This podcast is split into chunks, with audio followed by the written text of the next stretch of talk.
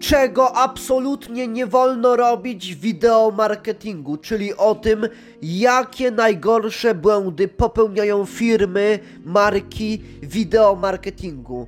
I te, które dopiero zaczynają swoją przygodę z wideo marketingiem, i te, które są już średnio zaawansowane w tym rodzaju marketingu. Więc jeżeli jesteś firmą, która dopiero zaczyna swoją przygodę z wideo marketingiem lub po prostu wykorzystuje tą formę marketingu, ale chce po prostu być w tym lepsza, no to serdecznie zapraszam do wysłuchania tego odcinka podcastu Tworzenie Kreatywne, w którym praktycznie co tydzień dzielę się wiedzą z Tobą związaną z marketingiem, grafiką, kreatywnością i sprzedażą.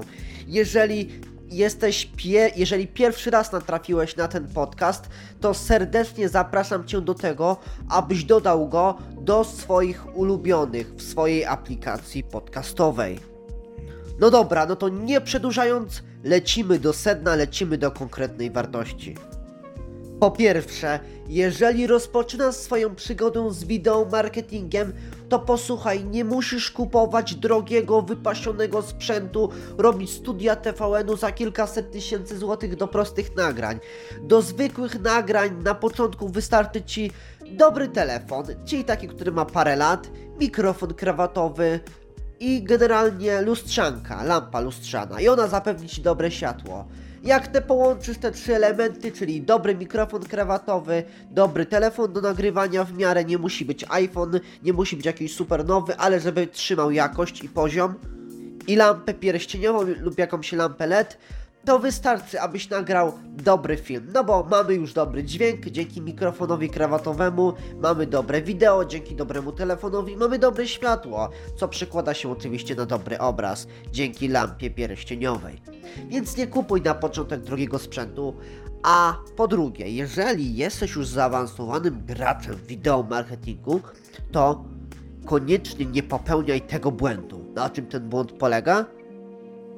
Otóż ten błąd polega na tym, że na przykład zbudowałeś już jakąś społeczność, zbudowaliście jakąś wartość, macie już te zaufanie zbudowane jako firma, klienci z YouTube'a tam y, kupują z wideo, jak dacie call to action, to kupują wasze produkty, usługi, ale i sobie myślicie tak, hmm, to może jak jeżeli oni kupują, zbudowaliśmy tą wartość, to może nie publikujmy tak dużo, tak regularnie, raz w tygodniu, przynajmniej jeden film, to może zmniejszmy to do dwóch, do publikacji dwóch filmów tygodniowo, czy raz w miesiącu, no bo i tak będzie sprzedaż. Słuchaj, widzom chodzi o to, twojej grupie docelowej warto jest dostarczać regularną wiedzę, regularną wartość i regularnie coś sprzedać, a nie, że generalnie już odnieśliśmy sukces i generalnie teraz będziemy siedzieć na laurach. Nie robimy tego, to jest, słuchaj, fatalny błąd, naprawdę fatalny błąd.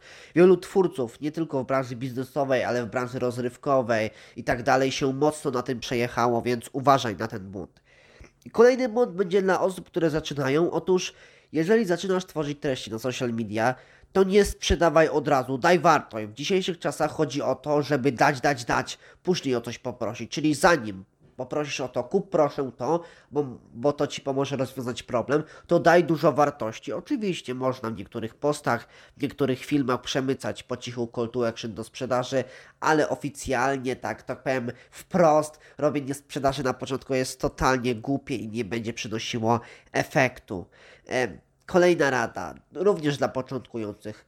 Jakie nagrywać filmy wideo marketingu, jakie filmy nagrywać na YouTube'a, na Instagrama czy na inne swoje social media.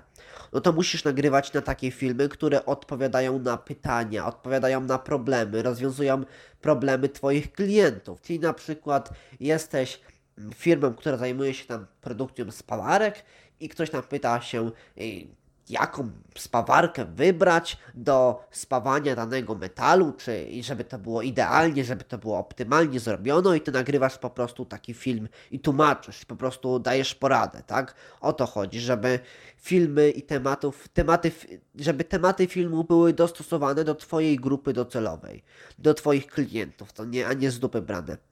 Możesz po prostu przeszukać fora w poszukiwaniu pytań, na które byś mógł odpowiedzieć w postaci filmów dla twojej grupy docelowej, z Twojej branży. I tam blogi, fora, możesz przeszukać grupy dyskusyjne na Facebooku, polecam. Słuchaj, to tyle rad, to tyle generalnie prze przestrog, jakich błędów nie popełniać w wideo marketingu.